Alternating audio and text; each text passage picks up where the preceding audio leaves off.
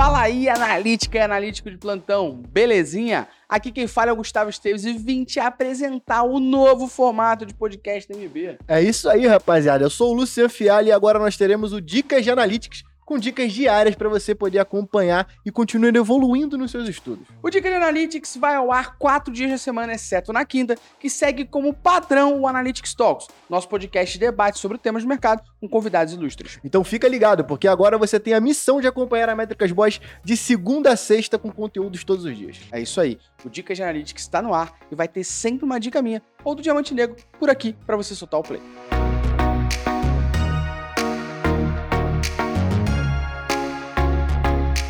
A dica de hoje é para você ter uma semana um pouco mais tranquila dentro das implementações que você faz dentro do seu Google Tag Manager.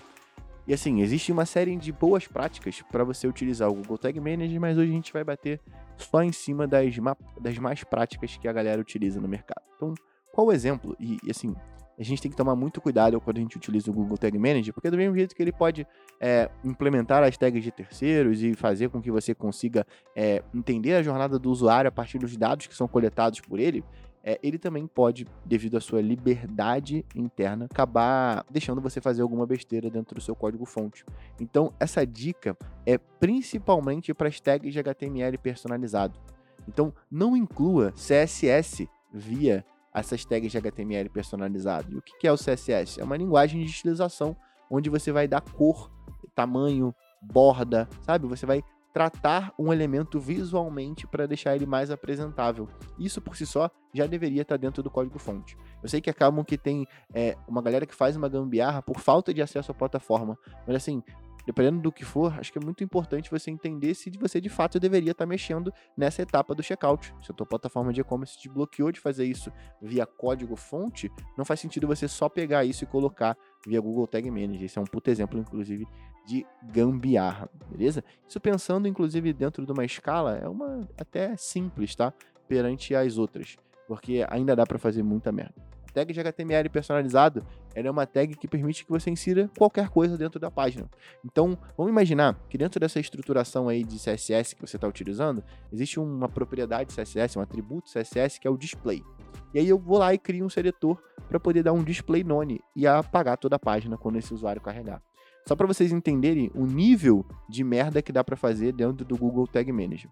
Uma outra coisa é você colocar scripts que de fato deveriam estar dentro do código fonte, ao invés de estar dentro do Google Tag Manager. O Google Tag Manager, por si só, ele não tem uma política de cache muito eficiente, justamente porque ele é uma ferramenta que se propõe a estar ali atualizado o tempo inteiro. Então ele não tem uma política de cache muito boa. Um exemplo que eu dou até, tente fazer um teste no PageSpeed Insight, utilizando um site que tem um Google Tag Manager instalado. Você vai ver que o próprio PageSpeed Insight recomenda que o, a URL do Google Tag Manager tenha é, uma política de cache eficiente. E, de fato, não dá para você poder fazer isso, porque ele requer com que aquilo dali esteja sempre atualizado de acordo com o que está publicado dentro do container do Google Tag Manager. Beleza? Então, qual que é a, a dica? Toda vez que você for sentar para poder implementar um script de fato, evite é, colocá-lo ele se ele for muito grande.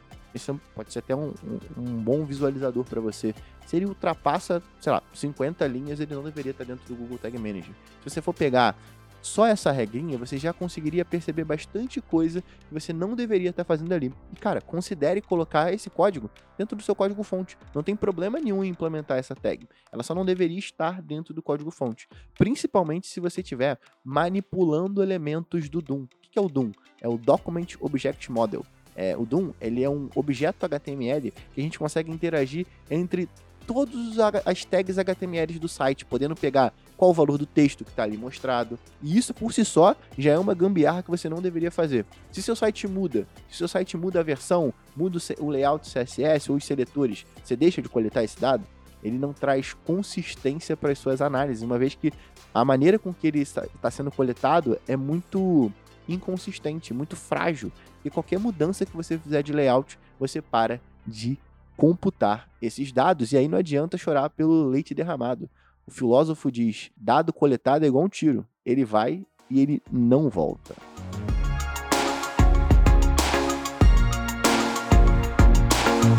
Se você gostou dessa dica, não esqueça de seguir o nosso podcast no Spotify, dar 5 estrelas e compartilhar esse conteúdo com quem precisa ouvir sobre isso. O Dica de Analytics é um oferecimento do Métricas Boss Prime, a plataforma sobre Digital Analytics da América Latina, com mais de 3 mil alunos e 400 horas de conteúdo, meu parceiro.